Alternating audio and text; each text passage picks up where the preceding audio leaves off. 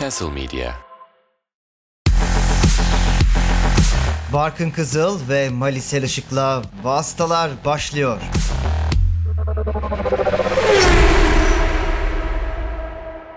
Castle Medya'da Vastaların 95. bölümüne hoş geldiniz. Brezilya'da gerçekleşen mükemmel hafta sonunun ardından sizlerle beraberiz.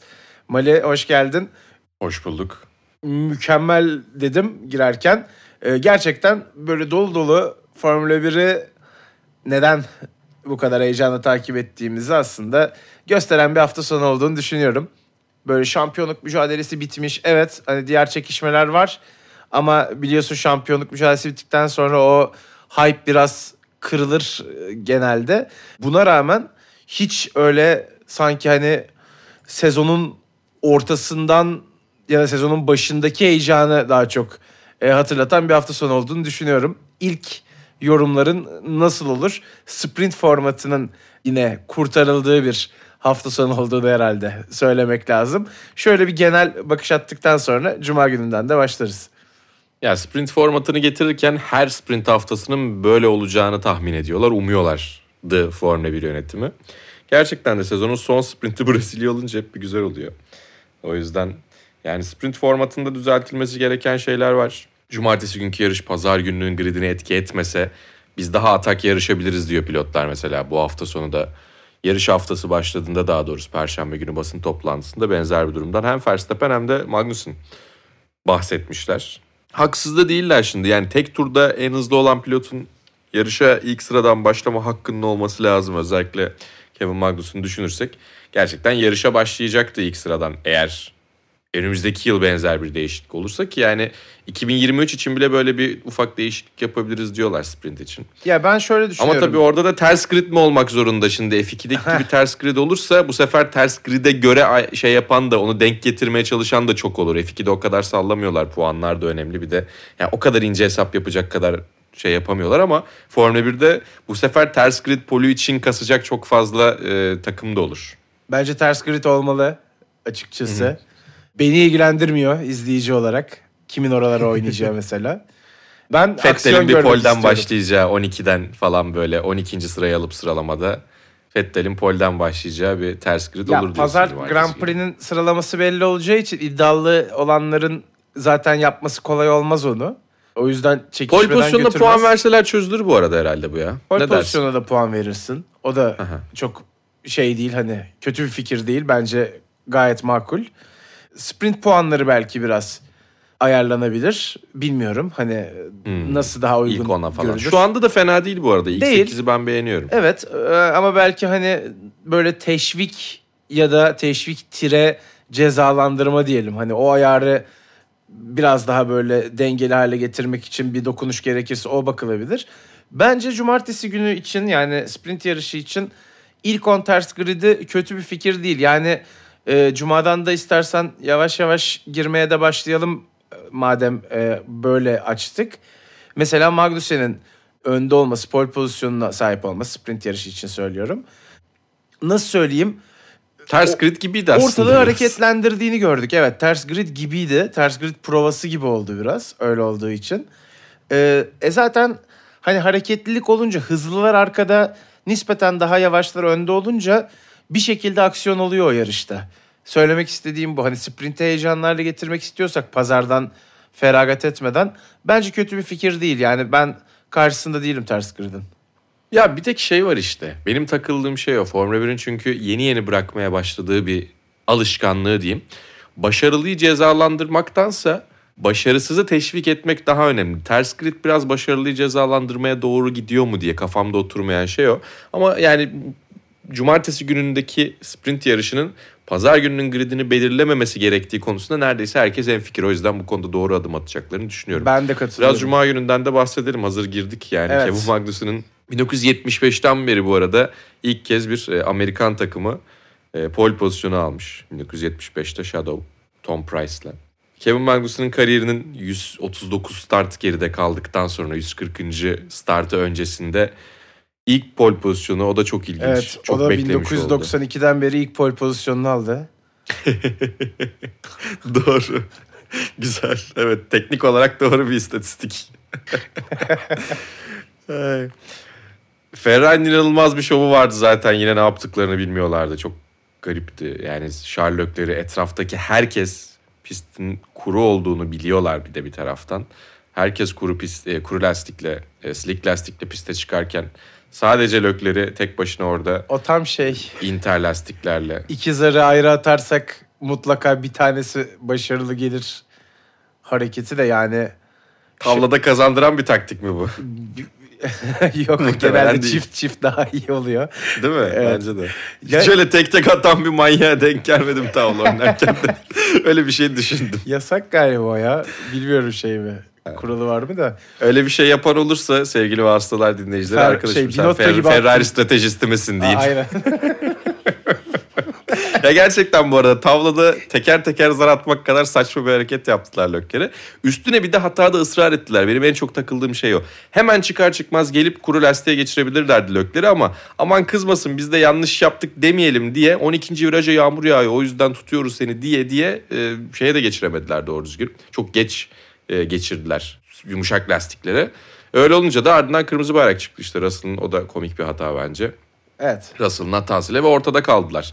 Yani hatayı yapmak tamam ayrı bir şey ama hatada ısrar etme konusunda da bence Ferrari'nin çok ciddi sorunları var. Yoksa ya tamam bu yanlışmış hemen düzeltiyoruz deselerdi e, o hatayı düzeltmek adına hamleyi, aksiyonu hızlı bir şekilde alsalardı Lökler bu kadar e, kontrpiyede kalmayacaktı.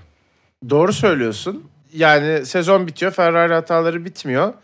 Yani sezon arası köklü değişiklikler olacak ve ben bekliyorum biraz heyecanlıyım bu konuda. Ee, şey gündem olarak hareketli geçebilir. Özellikle Ferrari'nin yönetim kadrosundaki mevzular. Zaten takım içi hani konular bitmiyor biliyorsun. Alonso Alpin çekişmesi ondan sonra bugün yoğun şekilde konuşacağımız Red Bull'un takım içinde yine yaşadığı kriz böyle şey hani biraz daha siyasi şeyi kısmı şampiyonanın kısmı, öne ha. çıkıyor aslında bir süredir. Cuma ile ilgili tabii yani Magnussen pole pozisyonundayken Mick Schumacher'in tam tersi bir noktada olması Bol malzemeli bir Haas sandviçi. evet gerçekten çok öyle. bol malzemeli ama. aşırı bol malzemeli. Ya Mick'in de herhalde neden takımda düşünülmediğini gösteren seanslardan bir tanesi olduğunu düşünüyorum. Ben açıkçası Schumacher isminin reklam getirisi ve ilgi anlamında önemli olduğunu düşünüyordum. Hani Schumacher ne yapmış diye bakıyorsunuz ister istemez.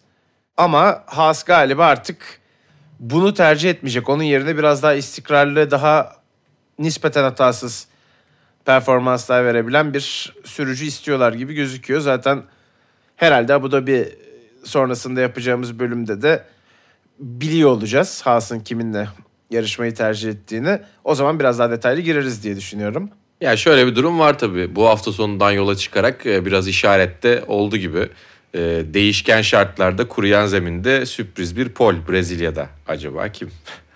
Göreceğiz, göreceğiz. Kim olacak yani? Nico Hülkenberg'i getirecekler. Muhtemelen bir iki gün içerisinde yarış haftası başlamadan önce de açıklayacaklarmış. Yani Nico Hülkenberg seçimini her zaman birkaç haftadır daha doğrusu yani o kadar orijinal bir seçim gibi bulmuyorum. Ama yani stabilite istiyorlarsa da getirebilecekleri adamlardan bir tanesi. Bence stabilite istiyorlar. Bir de umarım yanıltırlar bizi yani. Hani e, ne alaka dediğimiz e, pilotların gelip de çok iyi işler yaptığını gördük. Ama gerçekten Cuma günü özelinde Cuma'yı da kapatırken e, Mick Schumacher'in e, otomobilin hissiyatı ve zemin hissiyatı konusunda çok temkinli davranıp bir de hızlı olduğunu zannetmesi beni biraz endişelendirdi. Nasıl elendik ya dedi ve çok net bir şekilde yavaştı. Ee, ilk turlarda fena değildi çünkü ve otomobilde de bir performans vardı yani. Haas'ın burada iki otomobille birden Q3'e çok rahat gidebileceği bir e, senaryo varken o fırsatı birazcık değerlendirememiş oldu. Ya bunun tabii ki etkisi kaza yapma baskısının üstünde hissediyor olması falan mutlaka vardır ama ya o da yine kendisi çözmesi gereken bir şey diyelim ve e, sprintte de Russell'ın bu baskıyla nasıl e, başa çıktığından bahsetmek gerekiyor herhalde. Çok iyi bir iş çıkardı. Yani Aynen öyle. bir sprint geçirdi. Sainz de çok güzel yükseldi. Ben Sainz'ın çok doğru atakları, çok doğru agresyonu gösterdiğini düşünüyorum. E, geride kalan pilotların mesela işte pazar gününü riske atmamak adına e, kendilerini biraz sakındıklarını sprintte hep görüyorduk. Yani sıra kazanmak gerekiyor ama o kadar da riske girmeyelim dediklerini görüyorduk. Ee, Carlos Sainz mesela müthiş bir iş yaptı. Çünkü 5 sıra grid cezası pazar gününe etki edecekti onun. O yüzden de mümkün olduğunca çok sıra kazanması gerekiyordu. Bir de üstüne sıralamalarda da çok iyi bir yerde bitiremediler Ferrari'ler bence potansiyellerine göre. O yüzden ben Carlos Sainz ve George Russell'ı çok beğendim sprintte. Yine motor problemi yaşamasına ben şaşırdım aslında o cezayı getiren. Ee, daha tazeydi sanki. Böyle aklımda hani Sainz'ın motoru güç ünitesi ya da nasıl bahsedeceksek. Sezonun sonuna kadar gidebilir gibi kalmış. Yangından sonra, yangından beri diyeyim. yani ben Sainz'ın hala tam performansını, kapasitesini bulabildiğini de çok düşünmüyorum. Ee, bence daha fazlası var onda. Ee, yaşı da çok ileride değil biliyorsun. Yani Ferrari'nin güvenebileceği az sayıda unsurdan bir tanesi olduğunu düşünüyorum. Onu da gösterdi zaten. Ee, bakalım önümüzdeki sezonda neler yapacaklar. Büyük bir toparlanma gerektiği de kesin bir yandan. Ee, ama cumartesi günü de dediğin gibi gerçekten e, bizlere heyecan verici bir yarış izleten çok da iyi bir sonuçla bitiren bir Carlos Sainz vardı. George Russell da pazar gününün belki de bir ön gösterimini yaptı diyebiliriz herhalde. Hakikaten diyebiliriz. Yani cumartesi günü pazar gününün gerçekten George Russell adına devamıydı. Ki Zaten e, Serhan abinin çok sevdiğim yorumlarından bir tanesi sprint haftası için. Cumartesi günü bir yarışın bir yarış mesafenin daha doğrusu üçte biri koşuluyor. Sonra kırmızı bayrak çıkıyor. Pazar günü yarış devam ediyor diyordu. Ki en çok eleştirilen kısımlarından biri de o işte yani. Daha kolay geriden gelmeyi de sağlıyor diye. Gerçekten George Russell böyle yaptı. Startta çok iyiydi zaten. Yani startta hiçbir noktada çizgiden çıkıldığı andan itibaren risk altında değil. Geçilme riski altında değil. Ee, ve en tehlikeli anda start anı aslında yani hani yanındakiler için işte takım arkadaşın için kollaman gereken başkaları için takım arkadaşını kollarken arkadan gelenler bir şeyler yapabiliyorlar falan derken orada bir kendini kurtardı. tehlikeli. Yani Tabii. o es virajları geçene kadar gerçekten ne olup biteceğini bilmek zor. Doğru.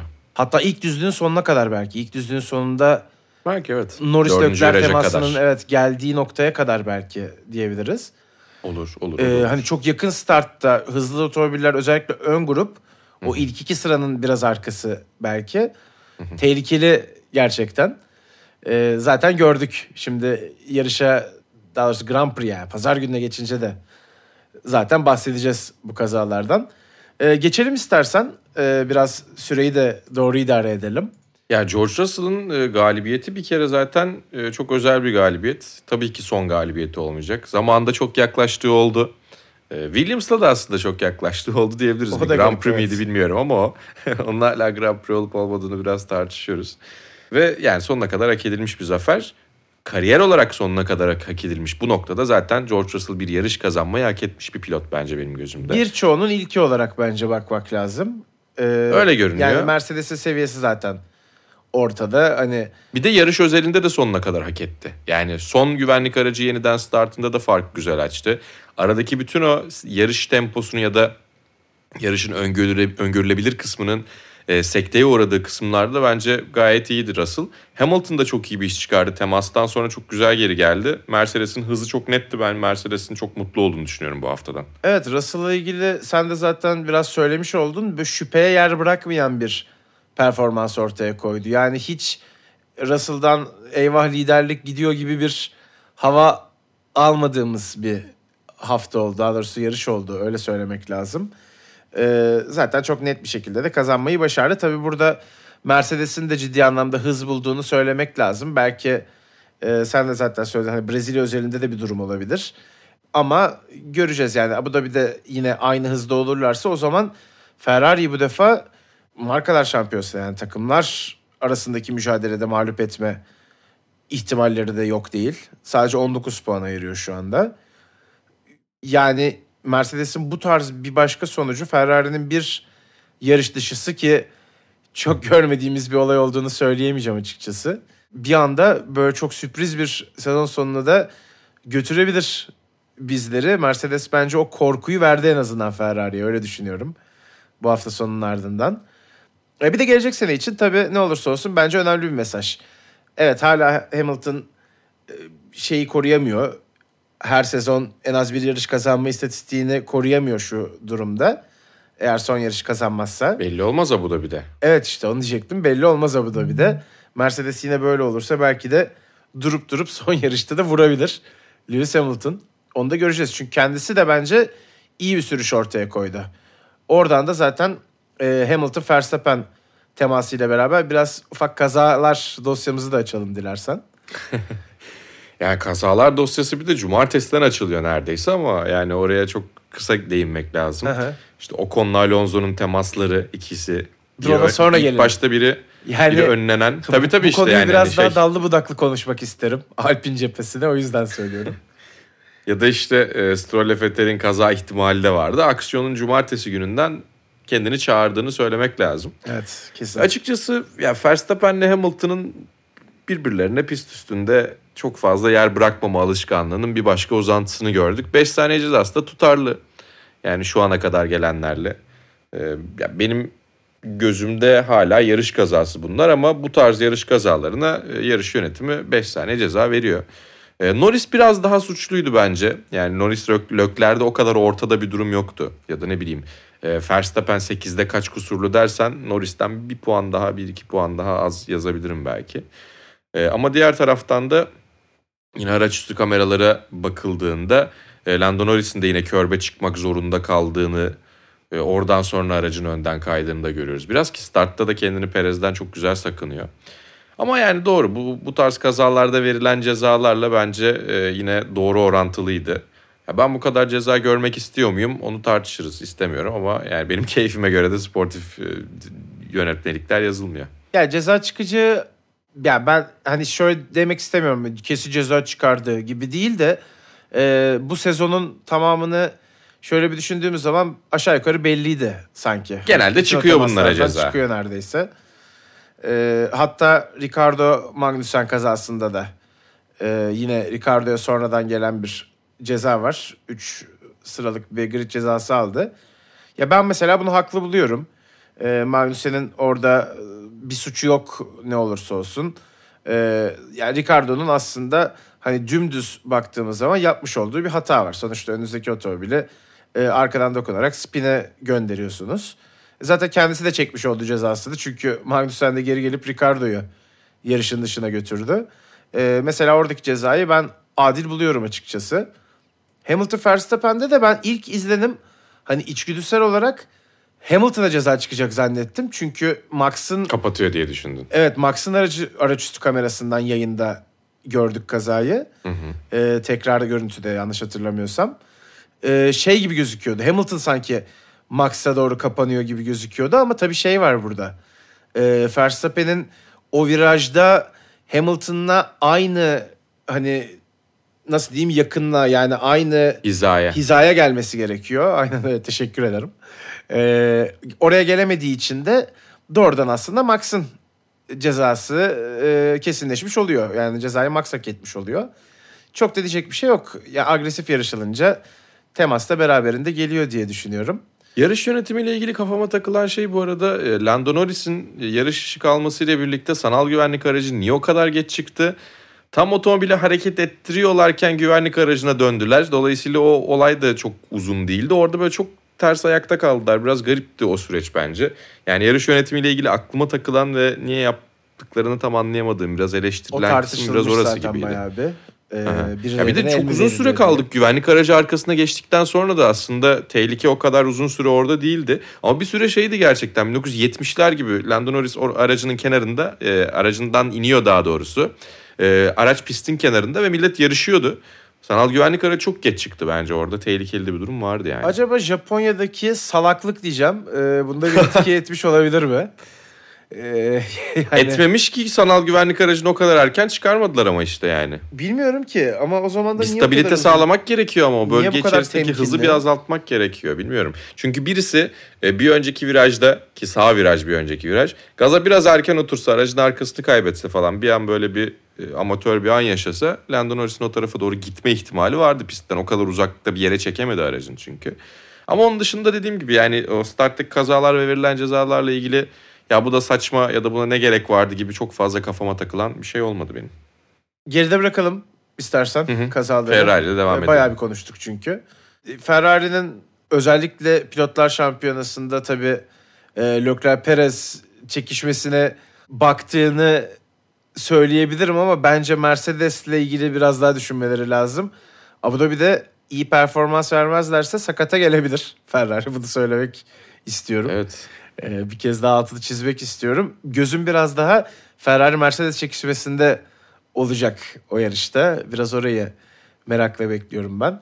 Ee, yani Sainz iyi işler yaptı zaten. Leclerc Güzel tırmandı bence. gayet iyi bir evet, Ya performans pazar günü. Ferrari için kötü değildi. Yani cuma günü bu kadar palyaçoluk yapıp pazar günü hiç fena işler yapmamaları da ilginç. Çünkü e, Sainz'in pit stop stratejisi zaten vizör filmi e, sağ arka fren kanalına kaçtığı için bir takla atmak zorunda Stop kaldı. Erken pite performansı da geldiler. iyiydi Ferrari'nin. Pit stop performansı da iyiydi. Evet yavaş pit yapmadılar. E, Red Bull Verstappen'e bir yavaş pit yaptı cezalı pitte. E, Bir de sağ arka lastiği takamadılar. E, Dolayısıyla sanal güvenlik aracında hemen Sainz'i pite aldılar. O da çok doğru bir hamleydi. Yine Lökler'i güzel bir şekilde ön tarafa doğru yetiştirdiler. Charles Leclerc'in Sainz'la yer değiştirelim talebini reddettiler çok doğru bir şekilde. Çünkü daha önce e, Alonso'ya karşı e, diyeceğim yine denk geldiği için e, Spa'da e, en hızlı turu kovalayalım derken yerlerinden oldular. Sonra onu yakalamaya çalışırken de en hızlı turu alamadılar falan bir sürü saçma durum vardı. Alonso e, neredeyse Lökler'in ensesindeyken e, Sainz'e yaklaştırmak istemediler onu. Bence çok doğru kararlar aldılar yani ilginç ben tam çözemiyorum. Madem böyle yapabiliyorsunuz. E, sezon Denk özeti de bu gelmiş olabilir ama tabii de. yani. Hani, İşte evet de Cuma'dan, Cuma'dan pazara bu kadar değişiyor olması çok garip Yani sezon bana. başında nasıldı, şimdi nasıl ya da buraya kadar gelene kadar ki noktada nasıl gitti? Biraz onu düşününce çok da sürpriz değil Doğru. bu istikrarsızlık Ferrari için. İyi kararlar, kötü kararlar, büyük şanslar, büyük şanssızlıklar böyle peş peşe e, Bir de sonuçta yine ediyor. yani tabloya baktığında Mercedes'e puan kaybettiler aslında iyi bir yarış değil. E, Ama evet. diğer taraftan da daha kötü olabilecek bir yarıştı. E, Sainz'in grid cezası vardı. Lökler geriye düştü ve 3 ve 4. bitirdiler. Demek ki tempoları varmış. Ya mesela lastik aşınması çok bela olmadı gibi gözüktü bence bu hafta. Evet orta hamurda en çok Red Bull zorlandı. İstiyorsan hemen onlara da geçelim. Geçelim. Ee, zaten hani bahsettik kazalardan vesairelerden. Performans olarak ve strateji olarak da hatta bence Perez mesela ters ayakta kaldı. Alışkın olduğumuzun altında oldukları kesin. Yani 6-7 zaten Red Bull için garip bir sonuç. Yani meteor düşse pistte 6-7 olmaları kolay değil. Ama oldular. ee, Verstappen daha çok etkilendi elbette Hamilton'la olan kazadan. Mecburi bir pit stop yaptı ki Leclerc de yaptı aynı pit stopu. Yani bilmiyorum Leclerc'in Verstappen'i geçmiş olması bana garip geliyor ama esas şeyi konuşalım. Ama ceza da var arada. Üstüne bir de yavaş da bir pit yaptı. Evet, beş saniyede ikinci ceza pit- var ama- İkinci pitlerde de öyle bir değişiklik oldu. Yani şey Ama sonra tırmanamadı Verstappen bu arada ona katılıyorum. Verstappen'in sonrasında geriye düştükten sonra önlere doğru çıkacak temposu yoktu. Çünkü e, orta hamur lastiği çalıştıramadılar. Yani cumartesiden de belliydi. Pazar günde hiçbir şey değişmedi.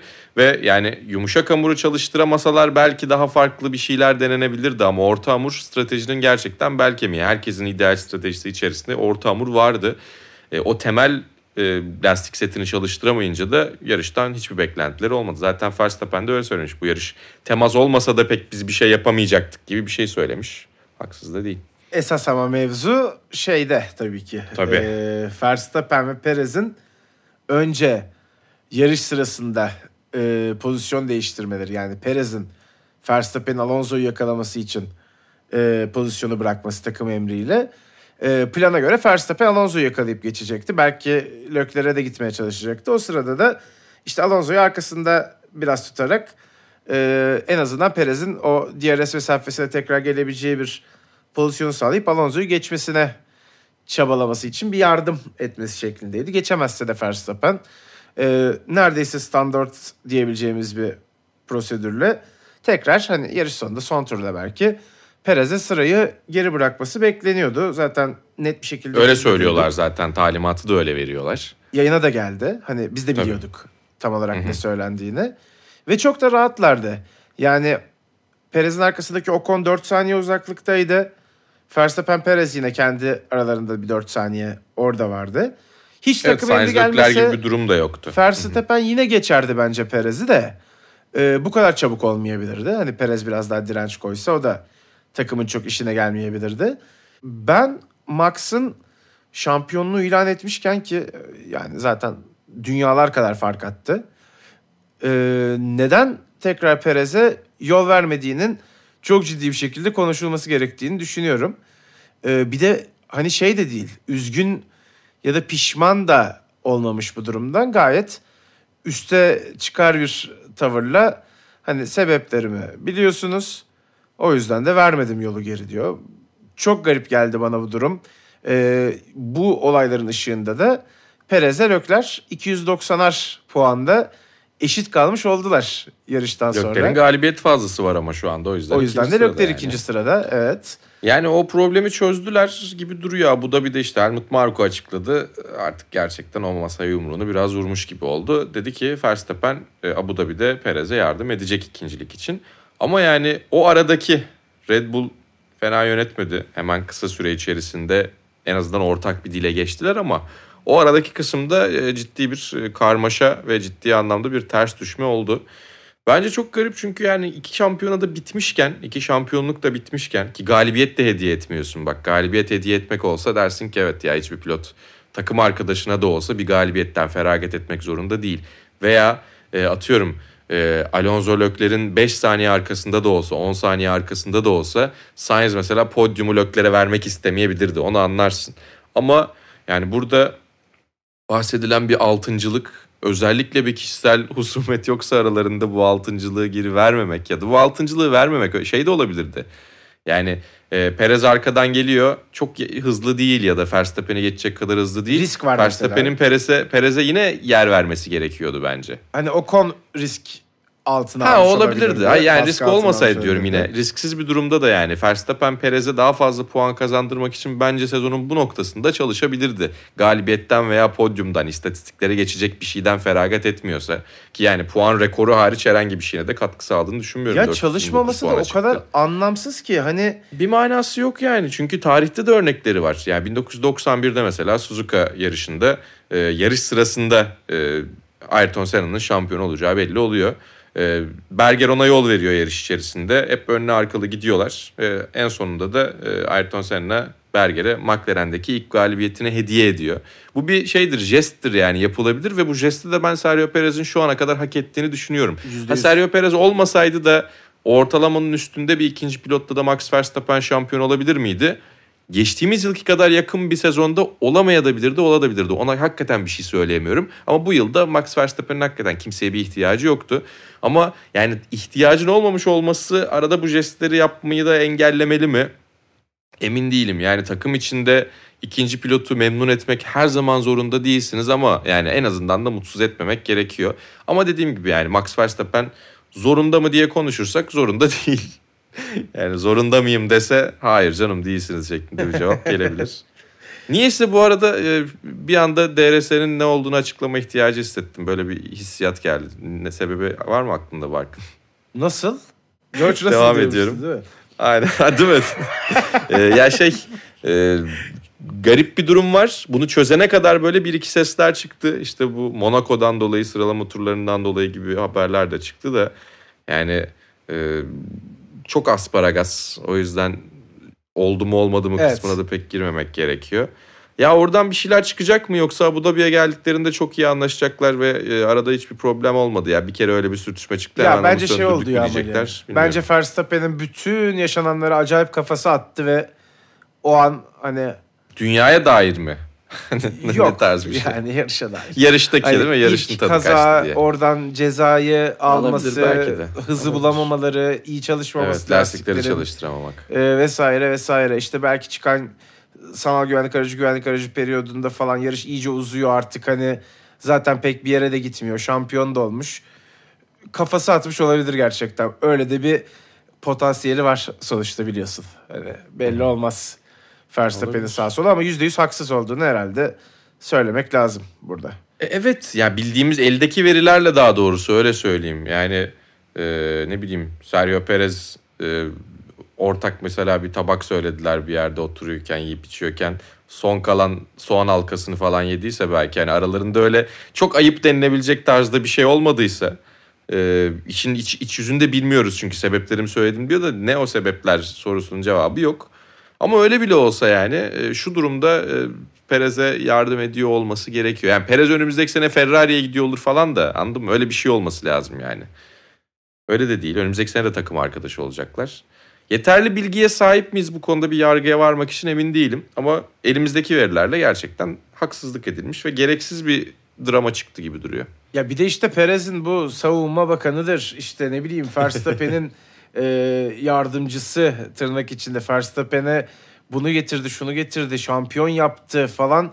Hani bütün bu e, algısı içinde de insan biraz kendi Perez'in yerine koyuyor. Hani sanki haksızlığa uğramış gibi de hissetmemek bence elde olmuyor bir şekilde. Öyle ama ikinci pilotlar her zaman haksızlığa uğramaya da müsaitlerdir. O, onu da bir Evet. kenarda tutmak E, gerekiyor. onu da söylemek lazım hakikaten. Doğru söylüyorsun. Red Bull'da zaten bu ayrımın en net olduğu takım belki öne oynayanlar arasında. Tabii evet. Ee, o yüzden bu şekildeydi diyelim efendim. Mercedes tabii durup durup dubleyle kazanmaları bence biraz da Mercedes vari bir hareket. Ee, o da ilginç oldu. Ee, öte yandan iki kez, e, daha doğrusu iki kez diyorum. İki İngiliz pilotun tabii bu sene yarıştığını da biliyoruz. Ben hep Russell'ı Hamilton gittikten sonraki dönemde işte 10 senelik bir proje olarak düşünüyorum. Ee, onun tam anlamıyla hani yerini doldurmasını bekledikleri ki Hamilton'ın yeri kolay dolacak bir yerde değil takdir edersiniz ki. Ee, öyle bir beklentiyle burada olduğunu düşünüyorum. Bence hiç ayak kırıklığı yaşatmadığı bir ilk sezon geçiriyor. Puan olarak da Hamilton'ın önünde zaten. Ee, stabil performansları da Hamilton'ın önündeydi. Çok iyi bir başlangıç yaptığını düşünüyorum Mercedes kariyerine ve e, geleceğin şampiyonluk adaylarından bir tanesi olduğunu da düşünüyorum açıkçası. Biraz böyle Russell özelinden girmek istedim. Sen neler söylemek istersin? E, Mercedes ile ilgili son notlarını da alalım. Sonra Alpine biraz bakalım. Orada çünkü güzel bir gündem var. Evet ya Mercedes'in e, sonunda tekrar kazanmayı hatırlıyor olması, daha doğrusu oraya giden yolu tekrar çözebiliyor, bulabiliyor olmaları e, gerçekten umut verici. Bence bu arada bütçe kısıtlamasının etkisini de görüyoruz. Yani bütçe kısıtlaması olmasaydı Mercedes muhtemelen sezonun 6-7 yarışı sonrasında e, kamyonla, Mercedes kamyonlarıyla e, para dökerek bu işe e, işi çözebilirlerdi. O yüzden bu bütçe kısıtlamasının da takımların o işte finansal adaletsizlikle tekrar kompetitif olabilmek için geçen süreyi arttırması da e, bence iyi bir şey. Ama önümüzdeki yıl gerçekten iyi çalışacaklar gibi duruyor. Yani şampiyonluk adayı olabileceklerinin sinyallerini e, bu yılın sonunda veriyorlar. Zaten hep olan şüpheli olan takım olarak da yaklaşmak lazım. Yani sezon başında kaybederken de bu Mercedes sonuç olarak hani toparlamaları mutlaka söz konusu olacaktır diye düşünüyorduk. Ee, biraz onlarla ilgili umutsuzluğa kapıldığımız nokta hani büyük fırsat gibi düşündüğümüz Singapur hafta sonunun geçmesinden sonra hala bir galibiyet olmaması ya da orada çok etkisiz olmaları da bence bizim görüşümüzü biraz da bir etkiledi. garipti ya. Evet e, çok şartlar da uygun olmadı. Ee, oradan sonra da ama büyük bir hızlanma var. Ee, önümüzdeki sezon çok güçlü girebilir Mercedes. Red Bull tabii bir oranda ceza aldı. Belki o performans kaybı olarak dönebilir. Özellikle sezon başında. Ee, Ferrari bu sezona güçlü bir giriş yaptı mesela. Önümüzdeki yılda aynısını yaparsa e, bir üçlü çekişme şeklinde de yeni sezonu açabiliriz diye ben kendim ufak ufak önümüzdeki yılla ilgili yükseltmeye başladım. Mercedes'in bu performansından sonra açıkçası. Evet şöyle de bir durum var tabii. Ee, önümüzdeki yılla ilgili kendini yükselten tek isim sen değilsin. Fernando Alonso iki yarış sonra bu takımdan gidiyorum diye cumartesi günü e, inanılmaz darlanmıştı. Konuşalım. Yani bu mevzu ilginç. Alonso takıma tamamen küsmüş. Hani tek başına ne yapıyorsam yapıyorum gibi bir hava. İçindeydi. ayrılmıyor ama o ya. Ya gerçekten hani ekslerini e, her yerden engellemeli ayrılıyor Formula 1'de. Aynen öyle. Alonso'nun öyle bir özelliği var. Ama mesela Sonra geri de dönebiliyor şeydi. bu arada. Bu defa o hani takımla olan diyaloğu da çok bir arada ve birlikte bir mesaj verdi bana yarış içinde. İşte kutlamasından. Tabii sonrasında da acayip sarılmışlar şey yapmışlar kendi ekibiyle. 18.likten 5.liğe çıktı. Şey demiş zaten e, motor problemi yaşamadık, mekanik arıza yoktu, kimse bana vurmadı bugün çok iyi bir gündü demiş. şükür, hashtag şükür şeklinde bir e, röportaj vermiş Alonso. Şey Ya estetik olarak da güzel gözüktü var. geçişleri. Evet yani tabii tabii çok iyiydi, çok keyifliydi. çok güzel bir yarış izletti. Ben günün pilotu oyumu ona veririm açıkçası. Olur. Ee, ama Hamilton oldu tabii. Onun da altını çizelim. Brezilya vatandaşlarının da getirdiği bir e, artı olduğunu düşünüyorum. Bu sezon ortalarda pek olamamasının da yine bir başka artısı olduğunu düşünüyorum. O şartlar olmasa Russell veya Alonso olabilirdi herhalde. Ee, Alonso'ya da tabii Aston Martin'de başarılar diliyoruz. Allah sabır versin diyelim ee, Aston Martin cephesine. Çünkü yani Stroll de cumartesi günü çok acayip bir savunma daha kurdu. Ya bu çocuk nasıl e, aynaya bakmıyor gibi düşünüyorduk da bu tam artık aynaya bakmamak da değil. Az daha Fethel'i bariyerle buluşturuyordu. Ya herhalde şey gerekiyor bu e, şehirler arası otobüslerin, setraların falan yukarıdan asıl olarak aynaları. Hatta onun benzer bir konseptini bir ara hatırlarsan Halo'ya e, Ferrari e, ayna asmaya Evet, çalışmıştı. hatırladım. Saçmalamayın demişlerdi. E, Hele öyle bir şey küçük gerekiyor. bir şey olabilir. Park kamerası gibi arkayı gösteren. Aynen ikinci bir eklenti Ek- olabilir. ekran olabilir Aynaları belki. da seneye büyütmeye çalışıyorlar bu arada. Sene içerisinde antrenmanlarda denediler arka tarafı görmek için de bu dediğin gibi ay- arkayı görüyor olmakla alakası yok. Yok, bu karar bence. boyutlarını ya oto- aynen otomobillerin boyutlarını ve yani ne kadar yer bırakmam gerekiyor ya da ne kadar bırakmalıyım sorusunu çok doğru cevaplayamıyor bence. Evet evet. Stroll. Ben de karar hani karar mekanizması Doğru, olarak haklısın. bunu yapması gerektiğini o anda düşündüğünü tahmin ediyorum. Yani Bu arada bunları yapıp da kazanan bir pilot olsa hiç sesimizi de çıkarmazdık. Öyle de bir şey var. Yani yarış kazanmaya başladığın zaman bunlar biraz mübah aslında da e, takım arkadaşına ve yani yarışın nispeten orta sıralarında bunu yapmak biraz garip oluyor. ya bir de Vettel hani gidiyor zaten e, sevilen de bir figür. Ona karşı Ya yapılınca ona yarışta bakmıyorsun ama bu sevilen deyip savunma yapmayayım diye bir şey Ya hayır, hayır, yapmıyorsun. ondan Ama bahsetmiyorum. insanların tepkisi tabii ki. Ondan bahsetmiyorum. Yani şey Stroll'e olan o hani algının tepkinin biraz daha büyümesine yol açabilecek noktaları biraz hani öne çıkartmak için demiştim. Takım arkadaşı hani diğer bir faktör. Doğru. Ne yapıyorsun? Yani neden böyle bir Evet. sertlik bu kadar? Bilmiyorum ben agresif yarışmak ve biraz saçma risk almak arasında da bir çizgi olduğunu o çizgiyi anlık kararlarda doğru çekebilen pilotların biraz daha tabii e, makbul olduğunu düşünüyorum açıkçası. Stroll biraz o çizginin sanki altında gidiyor özellikle bu sezon. Bence de. McLaren kötüydü. Ee, Ricardo hemen yarış dışı kaldı zaten. Norris problem yaşadı ki hastaymış da aynı zamanda. Ee, çok iyi Yerine Nick hatırlamayacaktır. Hazır bekliyordu yani bu sene kullandığı milyonlarca otomobilden birisi de. Hiç kullanmayıp Ee, bir yılda olacaktı. hepsini kullanmak. De Evet. Birik, biriktiriyormuş meğer bizde çocuğu yarışmıyor diyoruz. Bu arada yani dördüncülükte Alpine ciddi bir avantaj elde etmiş oldu e, McLaren'ın sıfır çekmesiyle tabii ki. Evet üst basamaklarda da bu kadar hani puanlar banko kapalıyken kombineliler varken orada çok zor Bottas olacak. önemli puanlar aldı altıncılık mücadelesi için Alfa Romeo dokuzunculukla. Alfa Romeo 55, Aston Martin 50. Orası da Yakın orası. büyük çekişmeye sahne oluyor. Orası da izlenir Abu Dhabi'de. İzlenir. Yani güzel Son yarışta izleriz. takip edeceğiz orayı da. Ee, Haas iyi bir hafta geçirdi. Alfa Romeo da aslında iyi bir hafta geçirdi deriz bence. Bottas özellikle deriz. uyanış yaşadı.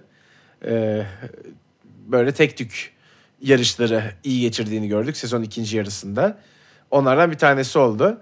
Ama Alpine de hızlı yani Alpine dördüncü takım e, titrini bence iyi götürüyor. Yani Bottas'ı geçiş falan çok net oldu Alpinlerin. Onu bence belirtmek lazım.